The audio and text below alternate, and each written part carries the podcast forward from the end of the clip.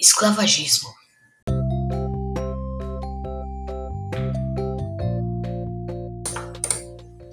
Esclavagismo é um tipo de relação ecológica entre seres vivos, na qual um deles se aproveita das atividades de outro.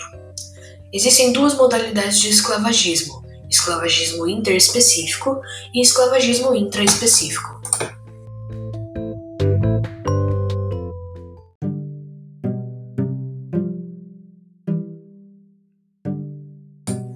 Esclavagismo interespecífico é uma modalidade de esclavagismo quando esse tipo de relação ocorre entre indivíduos de diferentes espécies de seres vivos, como por exemplo os humanos e as abelhas.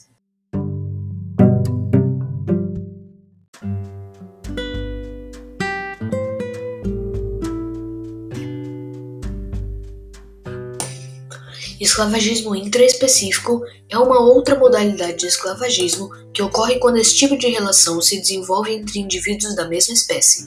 Por exemplo, o leão macho alfa do bando é um esclavagista, porque se aproveita do trabalho das leoas.